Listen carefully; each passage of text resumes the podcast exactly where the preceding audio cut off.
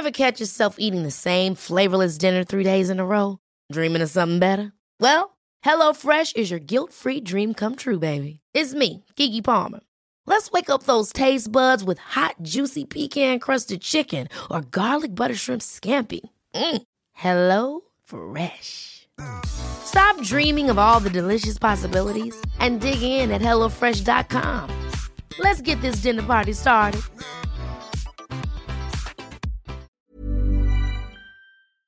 React in a positive way. We need positivity for this second half. Positivity, believe, positivity, believe. Positivity, believe, positivity, believe. Positivity, believe, positivity, believe. Positivity, believe, positivity, believe. Positivity, believe, positivity, believe. Positivity, believe, positivity, believe. Positivity, believe, positivity, believe. Positivity, believe, positivity, believe. Hello, X subs, and maybe general extra inch listeners. I haven't decided yet if this is going to go out on the main feed because uh, normally we keep our guest under wraps because he's very special. Uh, Alex Stoyel, it's lovely to have you back, our resident, as I call him, sports psychologist. How are you doing? I'm very well, thank you. Yeah, thanks for having me back, and uh, congratulations and happy birthday. Thank you very much. Yeah, everything's happening at once this year for me. It's it's been a big year so far. Um, when I told the ex subs that we were having you back on and to send in any questions, uh, I got some amazing comments and feedback. People were very, very pleased. They love these episodes because they're hearing something different and obviously from someone who's an expert. Uh, but for anyone who's not heard you before, would you mind just giving a brief background? I, I know I ask you to do this every time and it must be very infuriating, but it's good to hear your credentials. thank you. No, no, no problem. Always, always happy to talk about myself. Um, yeah. So uh, I'm a, I'm officially a, a sports psychologist in training um, while I'm finishing a doctorate. Uh, but I work as a sports psychologist uh, across a number of different sports with different individuals, and I'm currently doing a doctorate in uh, at the University of Portsmouth, which is looking at a couple of areas. So, was looking at a bit of kind of choking under pressure or sort of bottling it essentially, um, and now also actually working a little bit more on sort of transitions of kind of junior athletes to sort of making it in the senior ranks. Uh, so yeah, a bit of a, a, bit of a new topic there, a bit of new information for the listeners. That's yeah, nice. new addition. In, interesting pivot, and uh, will tie in nicely with one of our questions that we've got lined up for this pod. Um, and the other thing, most importantly, is that you're a, a long-standing Spurs fan. Am I right in thinking previous season ticket holder? Uh, correct. Yes, I've uh, really frustratingly, this is the first season I've not had a season ticket in a while, uh, which was due mostly to having a young daughter, so I just wasn't getting to the games on time. But it is quite annoying that I had a season ticket through all of the last couple of managers, um, and then have now given it up just as we're playing really exciting, really interesting football again. Oh man, but yeah, that must be that's life. That must be frustrating. Yeah, yeah. Uh, such is life, as you say. Um, so, Alex, let's let's get started with some of the questions that our ex subs have sent in, which are brilliant. Um, in fact, first, I will allow you to talk uh, for as long as you like about Ange because we haven't done this yet. We haven't had a chance to speak about Ange. Um, we spoke lots about Mourinho. We spoke lots about Antonio Conte, but this is a completely new style of coaching and man management. Have you got any kind of uh, broad brushstroke thoughts on Ange and his approach? Uh, yeah, I love him. Uh, that's that. That's it. Um, we can end the recording. Uh, yeah, I, I, when I when I wrote uh, when I kind of got in touch and said, "Hey, I'd love to come back on," I, I literally specifically said like I'd been kind of waiting because through the first uh, however many games it was, dozen or so, I I didn't really feel like I had much to contribute other than to say I think he's just brilliant in basically every way. Um, yeah, I, I think there's just a huge amount um, know, a lot uh, that from a, a, sort of a sports psychology perspective is just really, really impressive about him. Um, and I think it, it, kind of goes to show that often sports psychology is broadly kind of in line with common sense and a lot of people's intuition as well. Um, that, you know, a lot of the things that I think most Spurs fans really like about him are also the things that with my sort of professional hat, hat on, I also really like about him. Um, I think there's just a sort of an air of authenticity that really is just like extremely obvious, and I think that makes it really, really easy to like him both as a as a fan, but also I think from a yeah from that sort of psychology perspective, like makes him very easy to buy into as a player. Um, and I think he's also, as part of that, I think he has you you get the sense that if he was making a hard selection decision and had to choose you know who he was playing in a certain position you get the feeling that he would be very upfront you know in making that kind of announcement and talking to the person who was potentially coming out the, the sort of the wrong side of that decision. He would do a really nice job of putting that to them in a sort of in a way that was very understanding but also was like true you know that was like listen i'm going with so and so today because this, this, and this, that doesn't mean you're rubbish, or you know, and there will probably you know, potentially there's a role for you off the bench or whatever. You know, you kind of get the sense that he would put that across in a way that would be, yeah, very psychologically beneficial to kind of keeping that person motivated and engaged and all the rest of it. So, yeah, I've I've I've been very impressed with him. I've you know I'd seen various bits and pieces of him at, at Celtic and things, and had always been impressed there. Um, I really like it's a it's a a, a, kind of a line uh, that he's used a few times of sort of talking about the difference between like what fans can and should expect. So sort of when people are kind of like, you know, should the fans get excited? That that was probably the first video where he really kind of caught my attention was that he was asked that in a press conference when he was at Celtic, and he sort of said like, yeah, the fans should get carried away. The fans should get excited because that's what that's their job but he, you know, but then he sort of brought it back to, you. but our job is very different, you know, and we have to sort of prepare for this not just being a walkover or whatever. You know, when you when you're Celtic in the Scottish League, you probably have a little bit more uh, sort of capacity for maybe complacency or, or whatever. But yeah, I loved the way that he sort of differentiated that because I think all too often that line gets a little bit blurred, and you do definitely have managers who sort of act more like more like fans in some ways of kind of trying to sort of g up people and and kind of get that sense of sort of excitement or or expectation behind them. But that's also then a double edged sword because if it doesn't go your way then you potentially look foolish off the back of that as the manager. So yeah I've been incredibly impressed by a lot of what he said. Um, and you know even I think through the course of this season the way that he has sort of tempered expectations at various points, been really authentic in in his assessment of things. He is very good. Another thing I like about him is that he's very good at sort of accepting responsibility um, himself. You know, and that, you know certainly for a period of time after that kind of horrific, sort of slightly traumatizing Chelsea game, you know, there were plenty of opportunities when he could have passed the buck and he could have said, oh, well, this is because of injuries. Oh, this is because of suspensions. And he basically never did that. And, and actually, even in some pre- press conferences, you know, was given questions that would have given him a really easy out. You know, the, the, questions that were specifically framed around, oh, well, is this because of injuries? And he has kind of almost purposefully sort of shunned that line of of thinking and gone, no, no, like at the end of the day, this is my job. I'm the manager. I pick the team and I pick a team that I think is going to win. Like, and I, I, just really, really respect that. Again, as a sort of an individual, but also as as a sports like, I think that really speaks to a certain sort of integrity and authenticity that will be recognized by the players and which will make them more motivated more incentive incentivized more kind of bought into the into the plan just um, music to my ears that uh, yes, we love him, and also we're right to love him. Is is the message I'm getting? Um, a couple of points on the the really interesting point you raised about team selection and how he might handle that.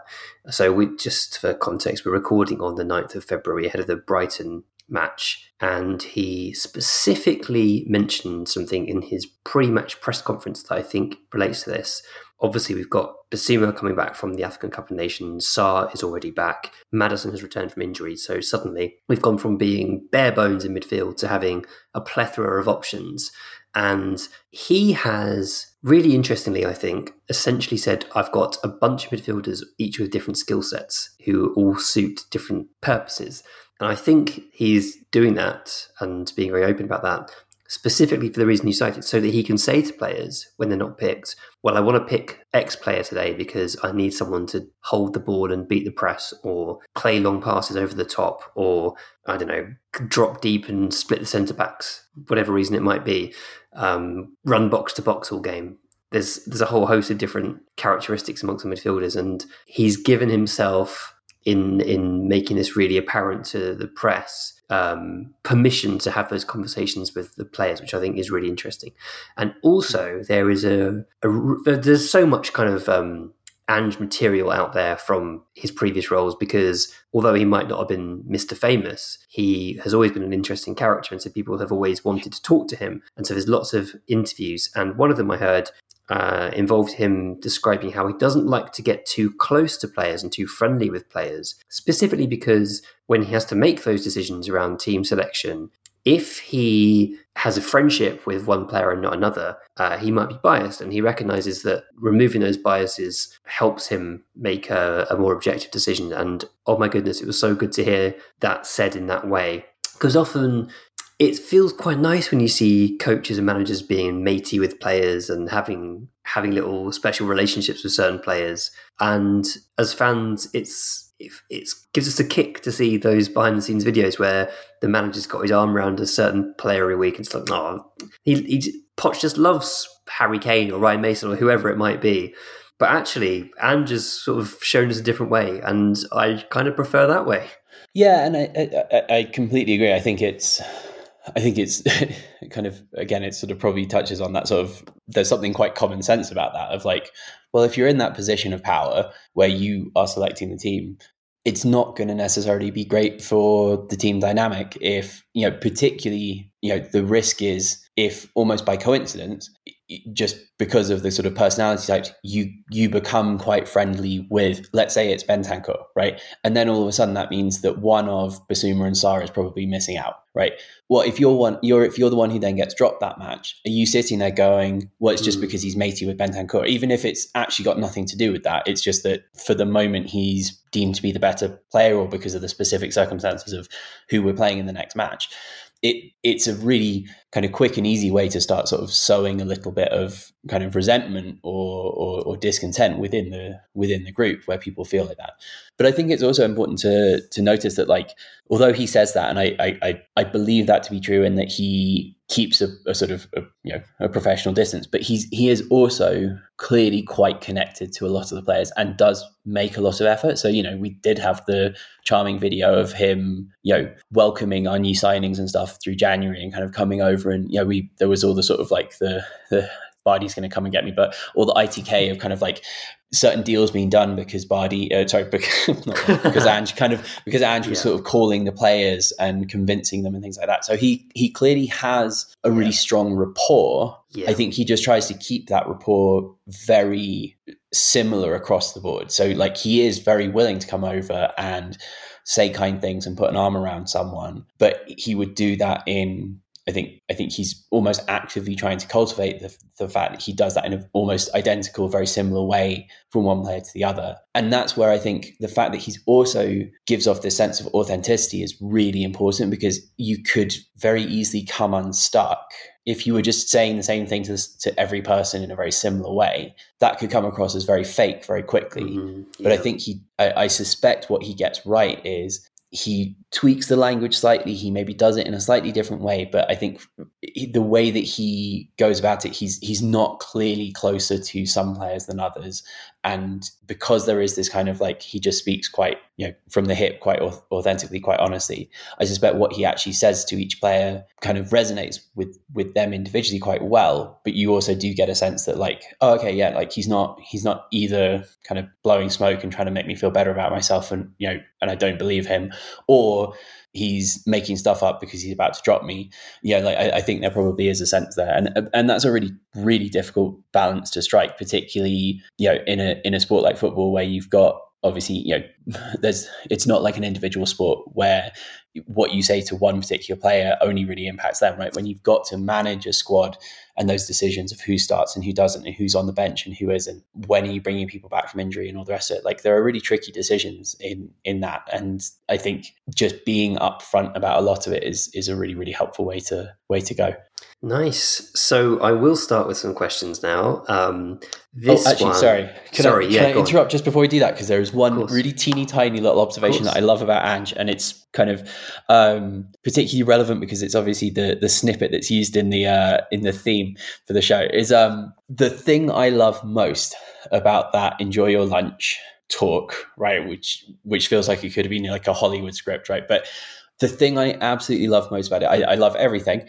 I like that it happens at lunch the most because actually, uh, one of the things that I think is really underrated in basically all sports is like that sort of pre-competition routine and the the getting each player to sort of be in their own sort of optimal state.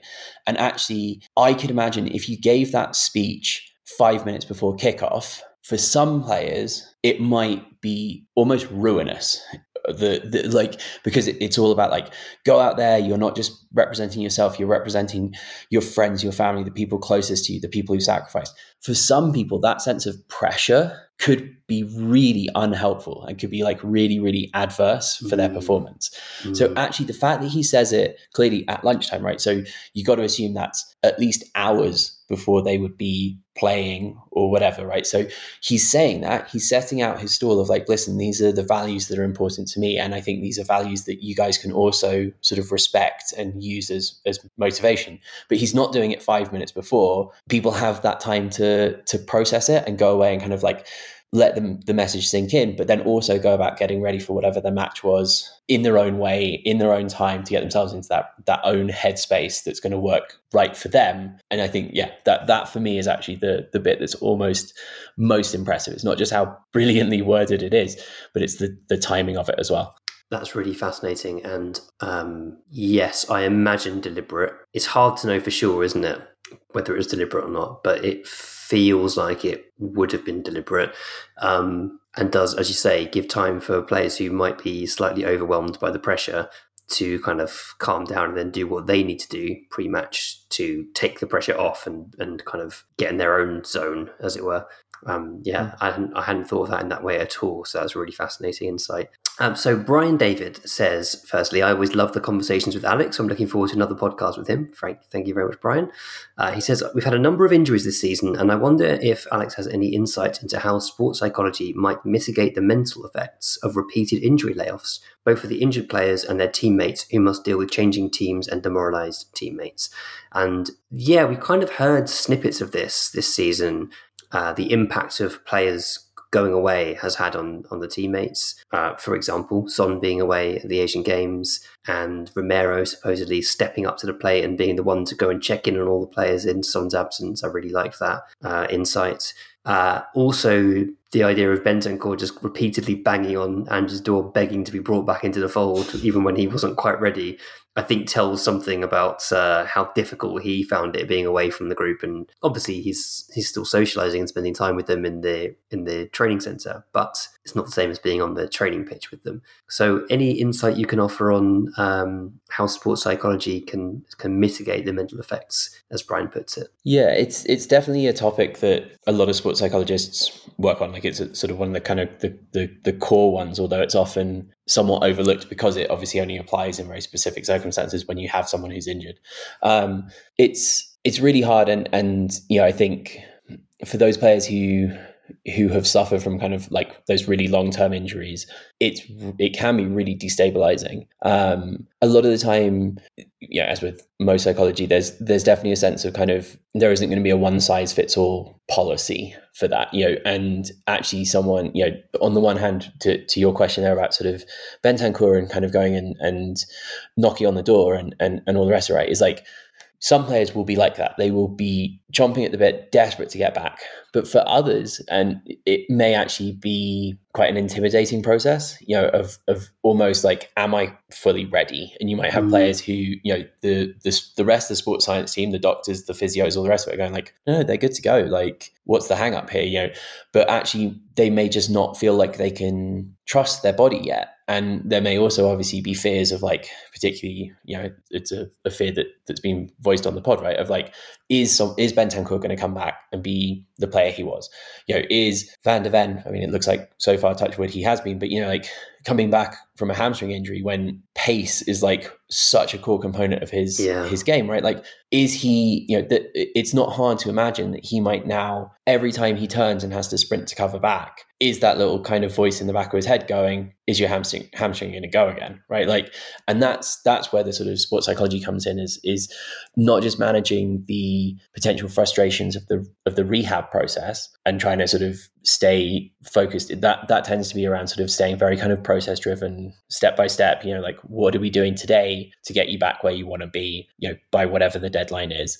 And it becomes very kind of just like okay let's celebrate the little wins along the way. You know like let's take pride in that because for a lot of people you know a lot of these these athletes right professional footballers will have been playing football like an unbelievable number of hours a week or training or playing or whatever from a very very very young age. If you take that away that's hugely disruptive. And but and for a lot of them you know very understandably their their self-esteem their identity their morale their confidence all the rest of it will will probably be pretty closely linked to their performance in training their performance on the pitch at, you know during matches. And so when you remove that there's this huge void potentially that you're trying to fill. And you're trying to kind of reframe okay well all right cool. Like you were able to do a hamstring curl with like unweighted, but you could do a hamstring curl today for the first time in two weeks. Like that's a huge victory in the rehab process, but that's not going to be the same kind of currency almost yeah.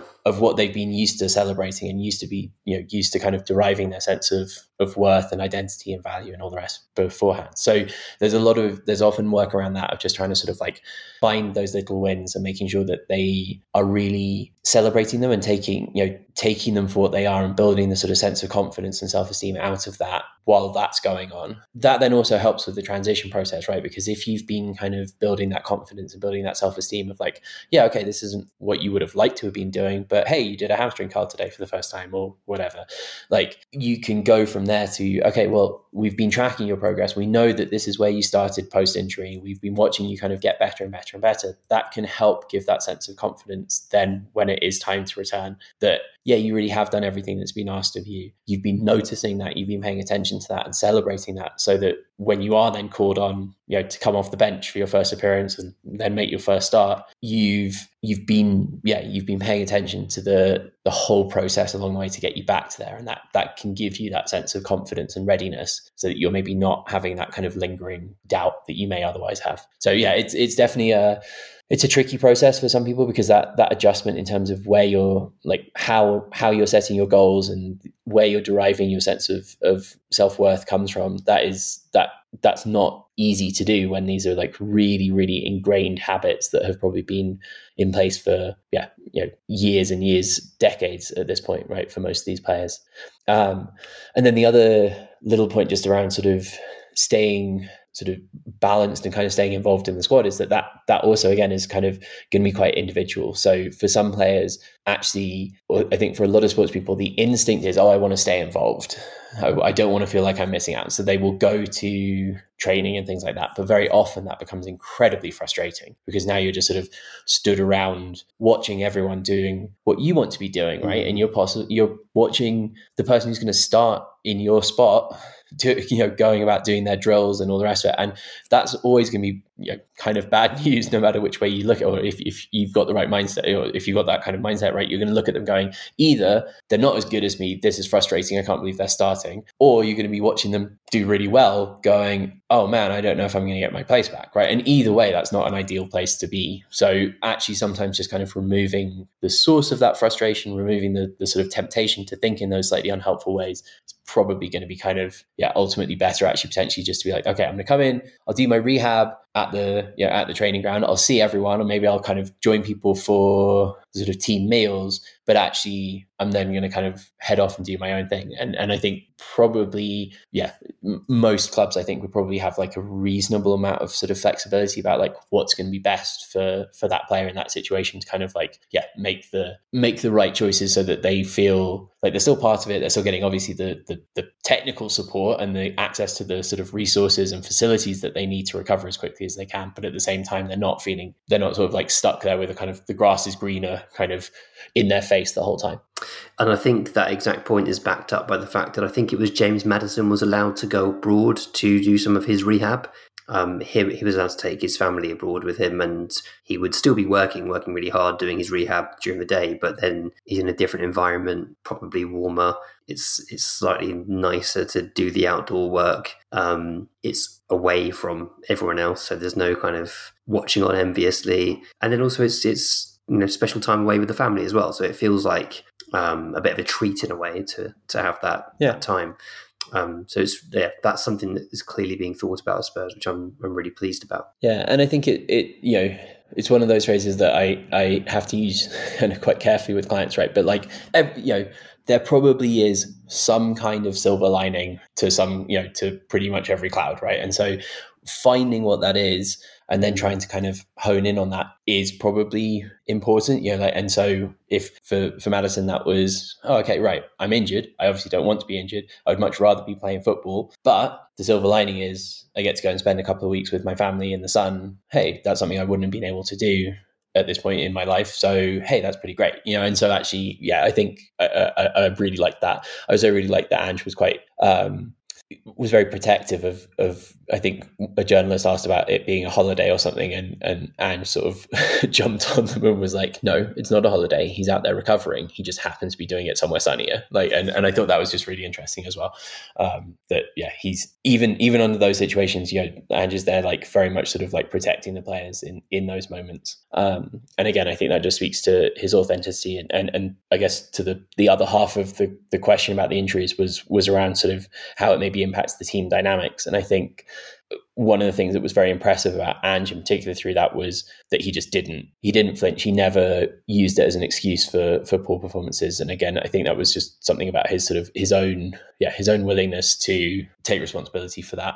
Um, yeah, but yeah, I think there are also there are impacts potentially on on some of the the dynamics that then happen, and I think that's that's a really interesting angle as well. I'm, that would be in terms of what sports psychology may or may not be doing in those circumstances is going to depend a lot on what the the setup is within each and every individual club. But you know, I think again from a just from the sort of outsider's perspective, seeing what Ange was saying in in press conferences and so on, sort of suggested to me that he was probably trying pretty hard to kind of manage those expectations of within the club of, of and within the, the players of sort of like trying to set expectations correctly. You know, still being incredibly ambitious, and that was what he was always saying in his press conferences: is like I'm going to select a team that I think can win, regardless of who's available or not.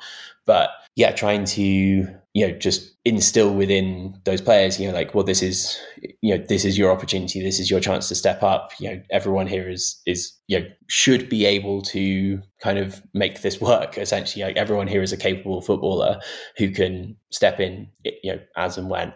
Um, but that's that's really tricky, and I think there's there's a there's another question in the running order potentially about sort of like losing our heads and getting rattled, and I think that may also have have factored in a little bit in the injury, uh, or like, or the, the, the losing the injuries probably factored into some of those matches where we we have lost our heads or made silly mistakes, or even just sort of like made obvious kind of howlers of of individual mistakes. Is I think that when you do have that inconsistency of a lineup, you don't have that chance to build a really clear kind of relationship with the people around you on the pitch who you interact with most often. I think there is a chance that you don't necessarily you don't you don't know how much you can trust the person next to you or whatever. And i think there's probably been moments when you know we've had players kind of lunge in for silly tackles. Thinking particularly of, of i think Bissouma was was um, uh, guilty of one kind of lunged into a tackle that immediately got quite widely criticized as like being very stupid like completely reckless very needless.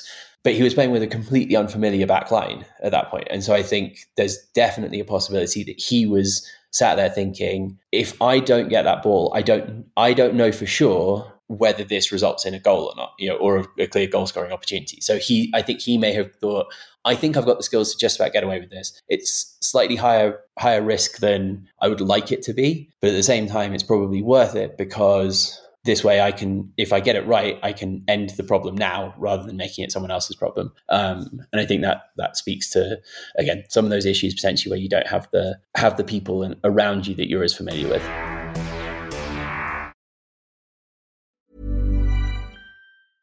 Selling a little or a lot Shopify helps you do your thing however you cha-ching. Shopify is the global commerce platform that helps you sell at every stage of your business. From the launch your online shop stage to the first real life store stage, all the way to the did we just hit a million orders stage.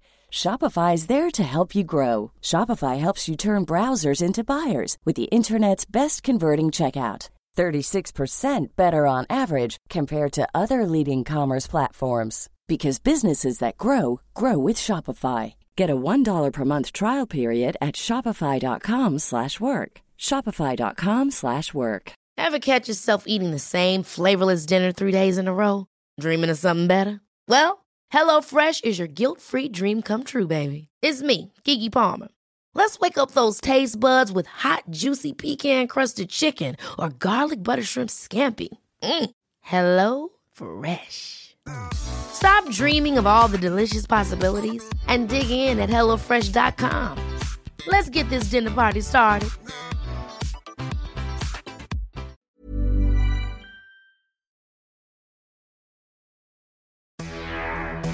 So the question about losing heads was from Lee Fraser. So specifically, he said, with such a young squad and with the two vice captains of the squad getting involved and sucked into the shenanigans too, what approach can the coaches take to get the team to adapt to the game state in a positive way? And I think um, it's it's relating to uh, Maupay and the Brentford game where Maddison really got properly sucked in, and Ange was quite uh, cross with him about that. I think.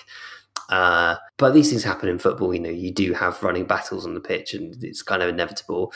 Uh, do you think there's anything that the coaches could do to encourage them not to be sucked in? Yeah, it's it's such a tricky one, right? Because first of all, as a fan, you're like, ah, this is brilliant, right? When you when you see the, the players afterwards, kind of like mocking mocking Maupay with the uh, with the dart celebrations and things.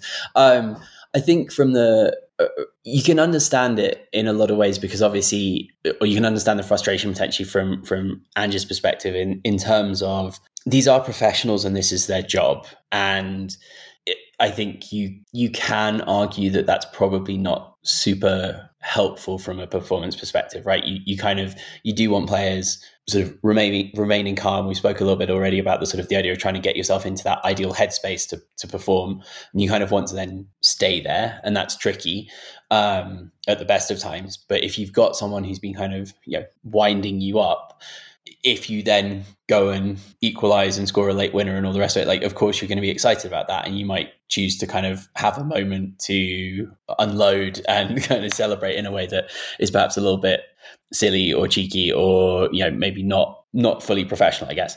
Um in terms of what you could specifically be doing about it, it, that i think is really is again is quite a delicate balance because you you obviously want people to be enjoying what they're doing right? And people get into professional football because they really love playing football right for the most part. Like that's why you end up doing it is that it's just something you enjoy. And you don't you don't really want to take away that enjoyment because you don't want them running around like kind of mindless robots. You know, it, it's important that they enjoy the process of going out there and doing what they do, because otherwise, all the negativity or the pressure or whatever becomes kind of completely untenable, right? You need to be balancing that with the satisfaction of going out and doing doing things well. But I think that's probably where that balance then starts to tip over right is like are you enjoying the kind of the actual processes i guess right of of performing well doing the things that you need to be doing executing the skills that you've been training on you know helping your teammates enjoying that kind of more what the, the word we would use in psychology is this like slightly sort of more intrinsic things of kind of like that sense of just sort of developing your sense of value and self-worth and all the rest of it through noticing the good things that you're doing to learn and develop and execute rather than the more ex, extrinsic or external things of like, ha ha ha, I've just made that guy look like an idiot, you know, which is very tempting, is very human, is very understandable, um, but is probably generally not quite as helpful. But you, but you know, the in as much as the you know the the research on kind of motivation and things like that of like in, intrinsic versus extrinsic says that like you can have a bit of both. You just don't want to be fully focused on those external goals, whether that's winning winning matches or winning trophies or winning personal you know personal kind of accolades or winding up your opponents if you're only focused on those or too focused on those, that ultimately can be kind of unhelpful.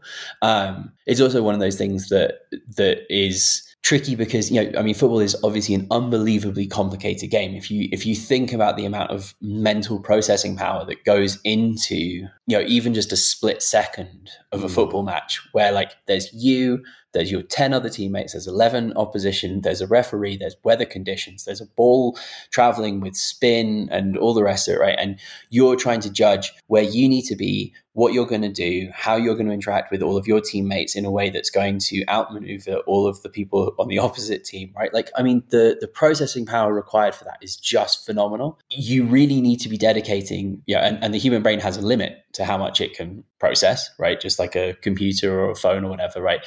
So if you overload it or give it too many kind of non-essential tasks to focus on, like if if I do this, will it annoy that guy?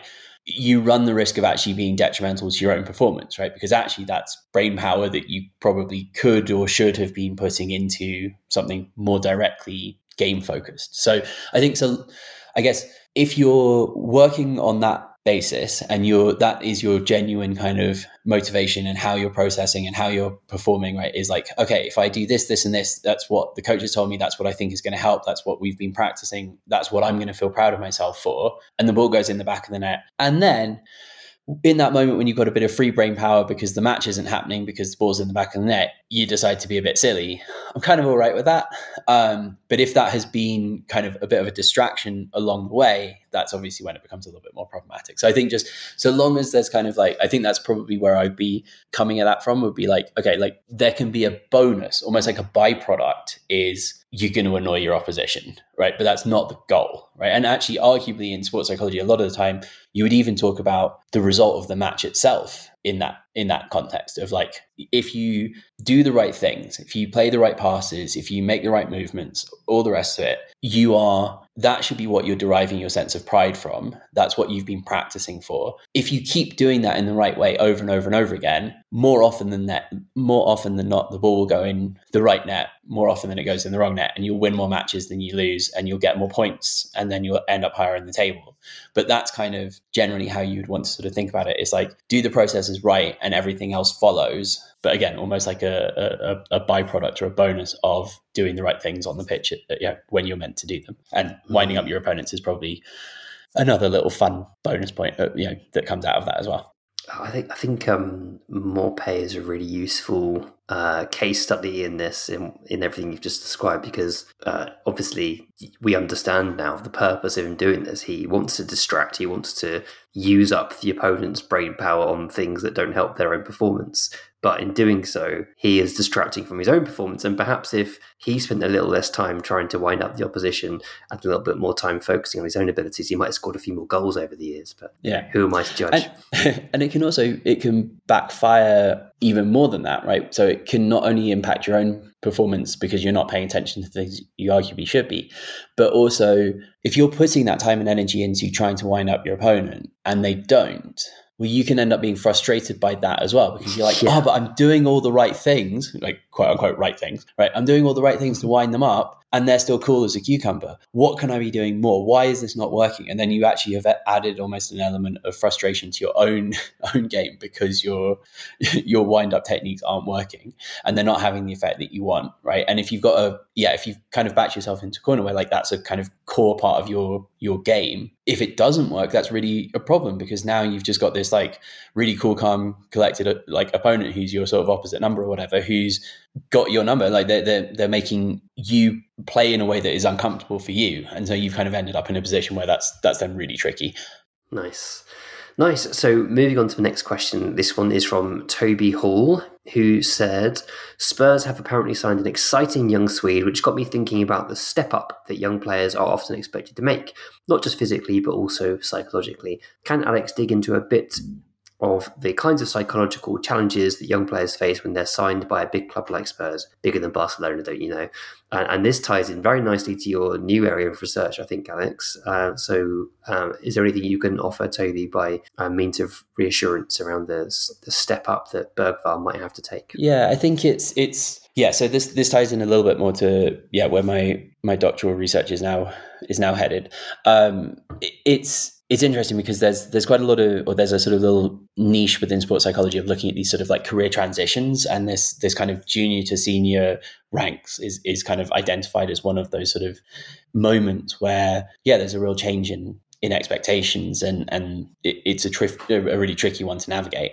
Um, and it's sort of the kind of thing that it it's largely unavoidable if that's the career path you're on. And and that doesn't necessarily always have to be within professional athletes right? It, it, it's true kind of at any level of of any sport is like if you're trying to go from those kind of junior ranks where it's sort of all maybe a little bit more casual to the sort of like oh well here we are in the in the sort of the big bad senior ranks right? And there's also a difference there's often a very big difference where actually it goes from being like you just have to be the best in your year right? So you can be the best under 10 then the best under 11 then the best under 13 or whatever right? You you're, you're only in a pool that's as big as that year.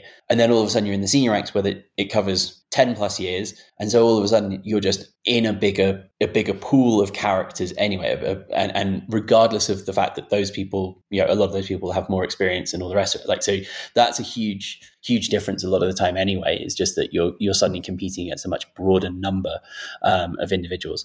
Um, it it is challenging, and I think it's it's one of the well, I think just in general, like there's a lot of a lot of um, football fans and, and even a lot of sort of football punditry and commentary and, and, and journalism fails to take into account, you know, that there can be a real difference in terms of physical maturity and psychological or, or, or, mental maturity. And by maturity, I don't mean that they are kind of mature as a sort of character trait of being sort of sensible, but like just the the development rates there, um, and that you know it's you know a lot of you know the the human brain doesn't finish developing until sort of potentially mid 20s in a lot of cases. And so and that isn't necessarily tied to how physically mature they are. So you can have someone who at 18 19 looks you know, looks like Luke Littler, um, or you know, looks like they need to be shaving, you know, twice a day and all the rest of it, but they actually may not have the same mental maturity, mental development um, at that point. So that's that's always tricky um, to navigate, and is is quite hard also to sort of justify, or sorry, I'm not justify, but sort of uh, evaluate, I guess, and um, yeah, quantify even. Um, you can kind of look at to physical human beings and say, oh, okay, these are both 18, but that one kind of looks 16 and that one looks 22, that's that's kind of slightly there are there are easier metrics to to measure that potentially than kind of going, okay, well, where are we in terms of sort of brain development and so on. Um, and and the issues that sort of face a player in that situation are are obviously really different as well. Um, and the pressure that comes with that step up is is often huge. Um, it, learning how to to navigate that. I mean, in in some ex, you know, to some extent, it comes back to to topics we've already sort of spoken about a little bit of just sort of like focusing on doing the right things, right? Learning the the processes and concentrating your efforts on trying to sort of celebrate when those go well. And you know, so that if you are training with the first team and you're doing a good job there, that's probably all that's going to be asked of you know Bergvall and, and, and a lot of the other sort of academy players who've maybe been training with the first team, particularly during the injury crises that we've had. You know, like is is if you are there and you are being told you're doing a good job by Ange or the other, you know, the assistant coaches or whatever, that's probably all that's being expected of you and you're not you're not actually being called on to play matches or get minutes right? So kind of just take that almost at face value but make sure that you're really celebrating that for what it is rather than getting too caught up in the sort of direct comparisons of well am i getting minutes? Am i doing this? You know all the rest of it. Like because that's that's you know you're, you're there for a reason. Um, and that reason may well just be kind of exposure and learning and developing. Um, and i think also that then there's also a lot to be said for the way that actually sort of not throwing some of these players in at the deep end, right? And we've, you know, with you know Brennan Johnson, who is also quite, you know, quite young, although maybe not as not not kind of eighteen, but um, has because of you know partly because of the injuries that we've had has has played a lot of games, quite you know important games when there weren't a lot of other options, so he's had to play a lot of minutes, and that's that's really difficult potentially, right? Because then you do have these other elements that get kind of thrown into the mix rather than just being able to, or that you can be tempted to to overemphasize, right? So rather than just being like, hey, I'm a relatively young player who's playing with, you know, with the first squad of a of a kind of top six Premier League team, like, isn't that awesome? Isn't that amazing? And actually, I'm getting really good feedback from the from the manager and the assistant coaches who are telling me I'm doing all the things that are expected. And hey, I've been rewarded with the opportunity to start this weekend. But then you come off the back of that and you're like, well, oh, did I do enough? Did I do? Did I score enough goals? Did I create enough assists? Did I do this? Do it? Did I do that? Whereas actually, on the face of it, a lot of you know, not just Johnson, but you know, all of these these players are kind of they're, they're sort of living the dream in a lot of ways. But it can be easy to overlook that and kind of underemphasize the fact that actually a lot of what's happening here is really, really, really good, and that you should be kind of trying to focus more on those. And that's just that's just a trick of of how the human brain tends to work. We t- almost all of us are subject to, to various sort of cognitive biases and things like that, where we over overemphasize the things that we've done wrong or the mistakes that we've made, and and underappreciate the things that we're good at or the things that we did well. Um, and we are also incredibly bad at remembering how far we've come on a on a development journey. So again, almost coming back to the injury thing, right? It's like it's important to remember where you started in a process so that you can really fully celebrate how far you've come. And the human brain is really bad at that. We are constantly kind of rewriting history. Oh yeah, I always knew how to do that. Like, well, what? No, you didn't. Obviously, you didn't. Like you had to learn how to do that as well. So I think there's a lot that can be done there of just sort of trying to remind these players that that you know they don't need to be starting every match. They don't need to be scoring and assisting or whatever the right metric is for their position. You know that actually a lot of what's been happening is is is really great for them, and that that's what they need to be sort of focusing on and driving their sort of motivation and confidence from, rather than getting caught up in the sort of I guess the the, the kind of narratives and stats that potentially are kind of more how fans and commentators and pundits and journalists and all the rest of it kind of evaluate performance. I think actually trying to sort of almost disregard as much of that as possible is is probably quite helpful in that process. Mm. So interesting. I think um, I'm just thinking about as as you were speaking, I was thinking about Jamie Donley and the kind of um, how he would have felt being in the under 21s in a restricted age group and how he was very much the guy. He was like the one that they would pass to to get them a goal or get them out of trouble or even just to sort of reset the the attacking move they're, they're on when it's not quite going right or um, when they're under pressure they can give the ball to Donley and know it's secure. Um, so being the guy in a in an, emotional sense, I suppose, but also in an actual on the football pitch sense, and then stepping up and not being the guy in either of those ways. Like, of course, uh, I don't know, um, James Maddison doesn't think that Jamie Donley is the guy to give the ball to to to get a goal. That would be completely unreasonable.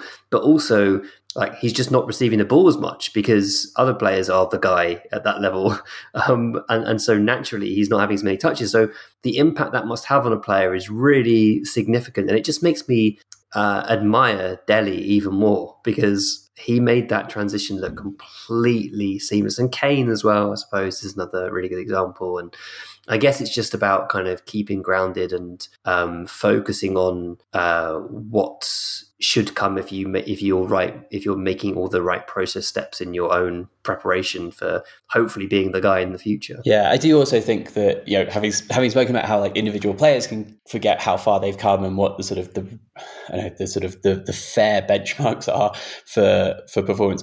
I do think as a fan base we've totally lost all perspective partly because of Dele. that he like yeah. we bought him for such a tiny fee and like we lent we we loaned him back to um uh, MK Dons, was it? Uh, MK yeah. Dons. Um, and then, like, when he joined the team in the summer, like, he was starting within like a couple of months and was like undroppable, getting England caps like within the mm. first half of the season, scoring yeah. like scoring worldies for fun, right? And I think now for like a lot of Spurs fans are like, well, why isn't Brennan Johnson as like as, as kind of good value as Dele was? And even if they kind of like try to adjust a little bit, we mm. like the bar was set so high with Dele yeah. in, in those first two or three seasons where he was just unbelievably good. Like, I mean, he was the, like kind of far and away the best sort of young player in the Premier League, like, and, and arguably one of the best in the, the entire world, right? And I think even if you try and adjust that down a little bit in the in the sort of the, in the name of fairness on our other junior players, you're still so far above what the yeah. average yeah. kind of expectation would be for a player of that age and level making that step up. Um, so yeah, I'm. I hope that I hope that the Spurs fans can kind of as a, as a collective we can start to kind of like process a little better of what what we can be getting from some of these these younger players who we've we've signed um, or who we're bringing through the academy because they are they're not going to be Dele. Like literally, mm. like they're just not. It was quite astonishing how good he was, um, and expecting these players to even be half as good as Dele was in his first season would still probably be a, an unbelievably good return on most of them. Amazing point. Yeah, such a good point. Um, uh, this this I knew this podcast was going to be a long one because yeah, I, I, I, love no I, please don't apologize. I, I, I love it. I love these conversations. And I think we're going to have to um, come back to some of the questions but I do want to cover Richarlison with you. It's very topical at the moment. And we had a question from Danny S who himself is a therapist who um, works with young people. And Danny says uh, that there's, it's quite a long question, but I'll go to the end. He says, How does this play out with clubs seeking mental health support for players? Is the role of the sports psychologist to support sporting success or support overall wellness? It all feels a little like HR being there for the employees. Um, and Richarlison is a really interesting case because uh, he has spoken openly about his mental health struggles recently, which is still uh, relatively unusual in in football, certainly top level football.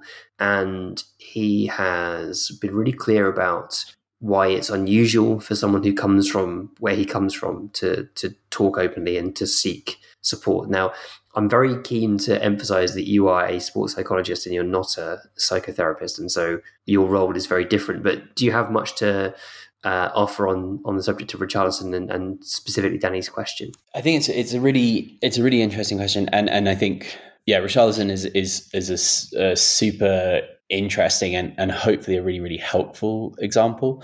Um, I guess more more broadly to the question, and then I might come back to Richarlison sp- specifically. But I think it's it's an area where there definitely can be a tension between like the sort of sporting performance and kind of overall mental health and well-being. Um, as a sports psychologist yes there are there are boundaries to what we can kind of officially sort of deal with. Um, that tends to be one of the, i guess the sort of quote unquote clearest kind of um, limits that would be around sort of like actual kind of diagnosable mental health conditions. So like at that point, we would seek to refer like if we would we're sort of trained to identify symptoms of that but like we're not in a position to directly diagnose or mm. help you know treat i guess um those so like if you're working with someone and, and you become suspicious that they've got kind of a, a sort of diagnosable kind of depression or anxiety or any other sort of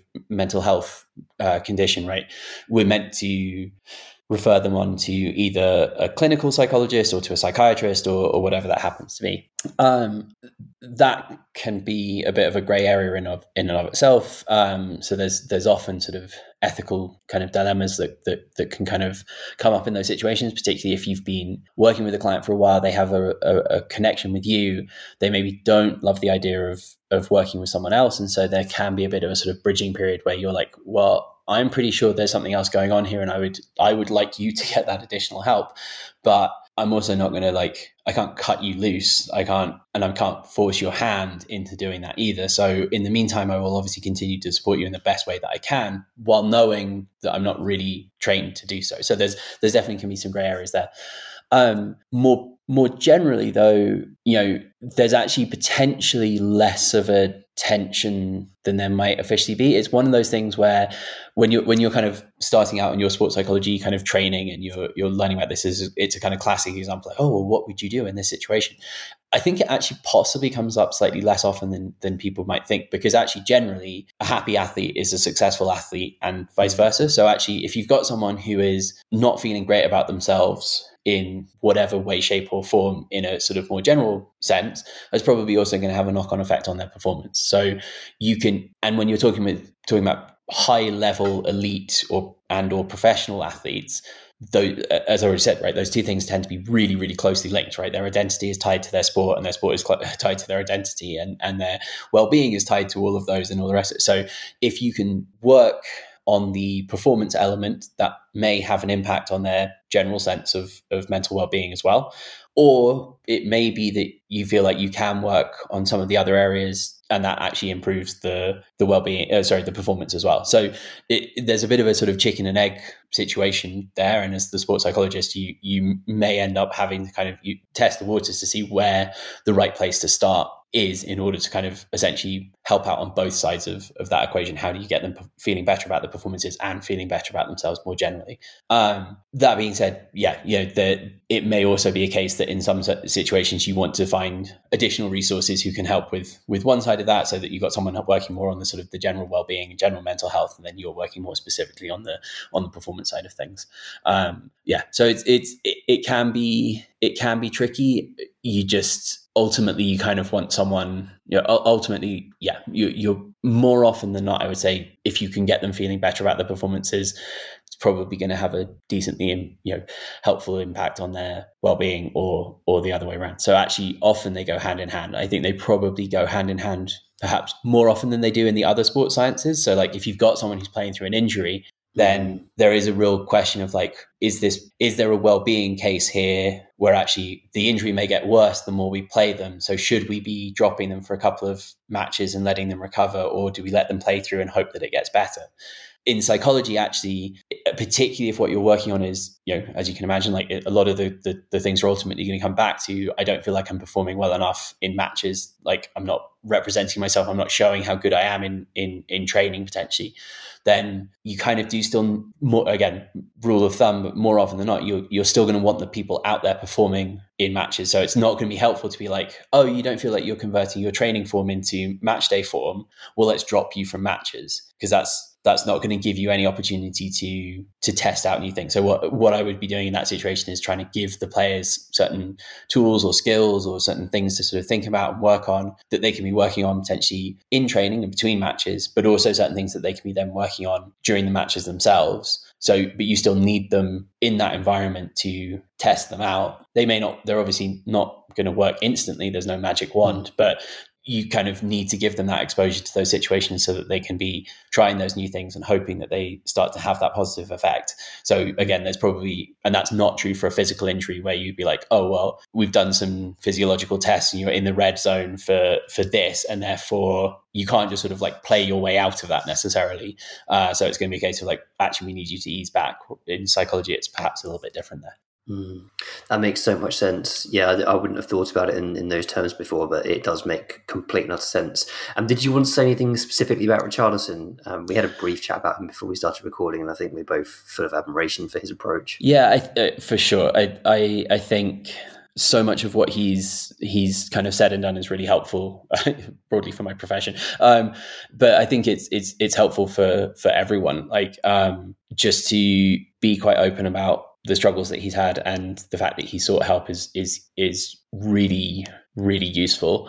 Um, and i think what's particularly kind of unique about his case is that as far as i'm aware he has done all of that voluntarily. Like he opted kind of through his purely through his own kind of will he chose to share that information. And i think that's quite different to other situations. Um, thinking about players, you know, th- there are players out there who it is known that they have had struggles with their mental health. Um, and I'll also just throw out there that, I, that addiction falls into that category as well. So I, I, you know, I think there was a weirdly bipolar or weirdly sort of like um, partisan take on Toney's return for Brentford, where some people would. I, it's possible Sky slightly overdid it, but also like this is someone who is battling a mental health issue and has returned from that, and I think that actually is worthy of some celebration. Maybe not quite as much as they gave it, but it is definitely worthy of celebration. Completely um, agree. But the yeah, when you think about either him, right, like his story only came to to light, his issues with with addiction came to light because he was banned, right?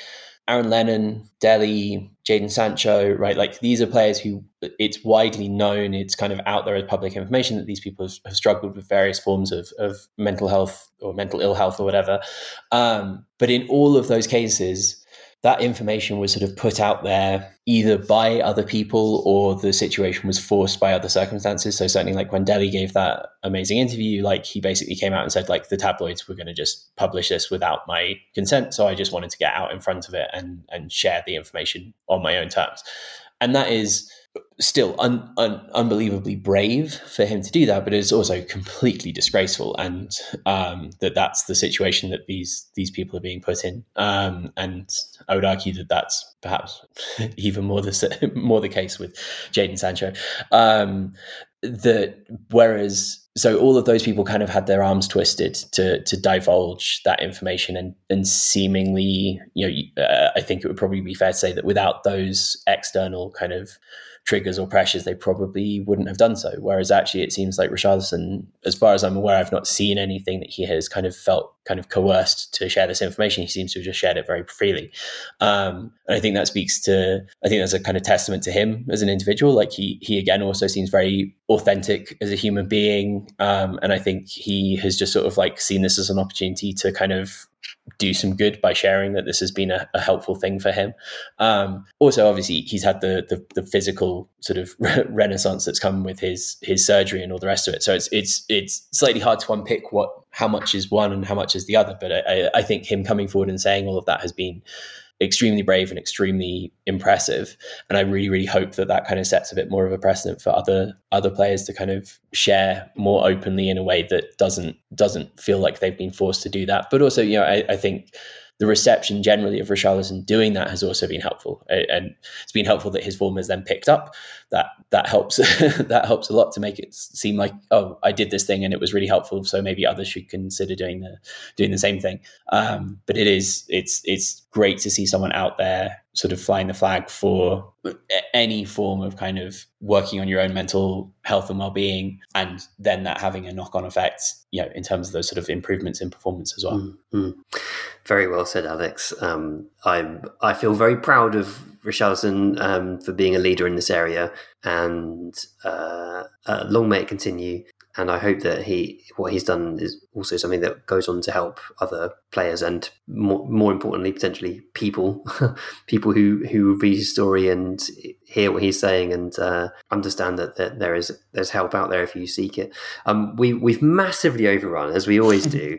Uh, it's been hugely appreciated. I think I would love to get you back on because we had other questions from um, Dr. Tottenham and Yankoslav who'd asked really interesting questions as well. And if anyone else has any questions they'd like to put forward to Alex, please just email us podcast at the theextrainch.co.uk or if you're on the Discord, please feel free to drop them in the podcast questions channel and um, we'll get Alex back on to, to tackle more questions but thank you so much, Alex. It's been it's been such a brilliant insight into all of these um, scenarios and uh, areas. It's really appreciated. Uh, you're very welcome. Always a pleasure to to come on and chat. Positivity, believe, positivity, believe. Positivity, believe, positivity, believe. Positivity, believe, positivity, believe. Positivity, believe, positivity, believe. Positivity, believe, positivity, believe. Positivity, believe, positivity, believe. Positivity, believe, positivity, believe. Positivity, believe, positivity.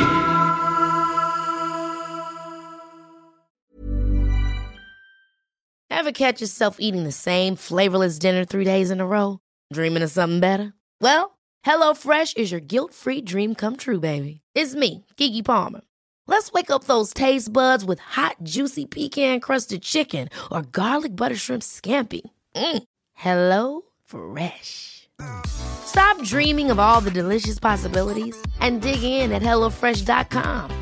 Let's get this dinner party started.